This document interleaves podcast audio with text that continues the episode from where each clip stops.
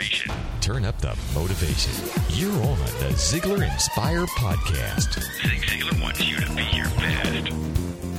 Welcome to Zig Ziglar's Inspire Podcast. This is your host, Blake Lindsay, and I hope you are having a great day. Zig Ziglar is known as America's motivator, and today you'll understand why. Let's listen to Zig as he encourages us to do great things. Where do we start? Well, you start right now. In many ways, I started when I was forty-five years old. And the purpose of this series is to give you assurance that, yes, you can make the new start and things can happen uh, in an amazing way. My friend and fellow speaker, Joe Sabba, says, you don't have to be great to start, but you've got to start to be great. And from my perspective, truer words were never spoken. Now, let me also point out that a, a lot of times people always say, but do I have what it takes? Years ago, I read something uh, which still intrigues me. I read where every third person was either remarkably handsome and amazingly bright, or incredibly beautiful and absolutely brilliant.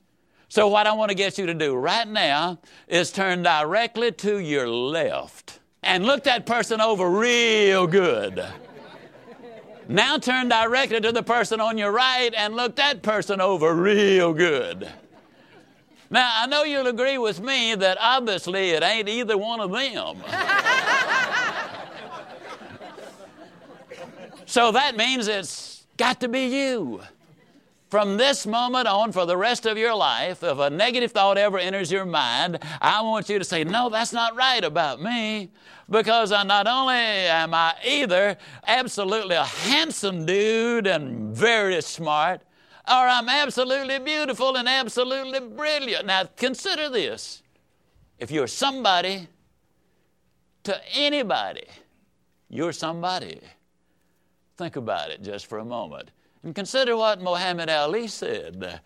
He said, if man can take moldy bread and make penicillin out of it, consider what a loving God can make out of you.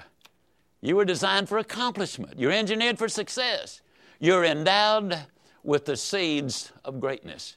What we've got to do is recognize those seeds, water those seeds, fertilize those seeds. Then we have got to realize that we are that third person.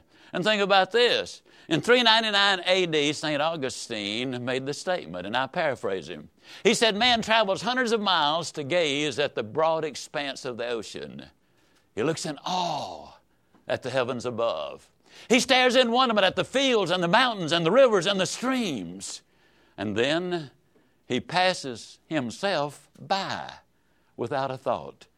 God's most amazing creation. Uh, we do need to think about that, and we got some wonderful news to go along with that. You know, earthquakes and hurricanes get all the publicity, but did you know that termites do more damage than both of them put together? And they take such little bitty bites you can't even see them with the naked eye. But, oh, they take so many of them. And there's so many of those termites. The message is this. You can make radical changes in minute steps. And when we clearly understand that, we start looking at those minute steps that we can take. My book, See You at the Top, has three hundred eighty-four pages in it. I wrote that book in ten months. By writing one and one-fourth pages a day, on average, every day for ten months. Radical changes, minute steps. And when we understand that, then some amazing things will happen. Well, how do you go about doing that? Well, Shad Helmstetter, one of the psychologists that I frequently quote, says you can't change from a negative mindset to a positive mindset without changing from negative talking to positive talking. To do that, you must change the input from negative to positive. We're going to explore why that is so important. But you see, the most important opinion you have is the opinion you have of yourself. The most important conversation you will have on any day is the conversation you have with yourself. And so we need to make that important and very, very positive. For a long time, I've talked about my weight loss. For twenty-four years of my adult life, by choice, weighed well over two hundred pounds. I say by choice simply because I've never accidentally eaten anything. Now, over those twenty-four years, uh, when I chose to eat too much, I had chosen to weigh too much. Tried every diet known to man. Tried the thirty-day diet. Lost a month. But I was determined. I dieted religiously. I mean, I quit eating in church. I did the whole thing. And then nineteen seventy-two, nineteen seventy-three, in a ten-month period of time, uh, I decided that I was going to start using my head. And I'll talk about this in another way later in the presentations. I figured it out that if I just lost one and nine-tenths ounces a day, on average, every day for ten months, I'd lose the thirty-seven pounds I needed to lose. And if you have a weight problem, what you just said to yourself was, you know, I could do that.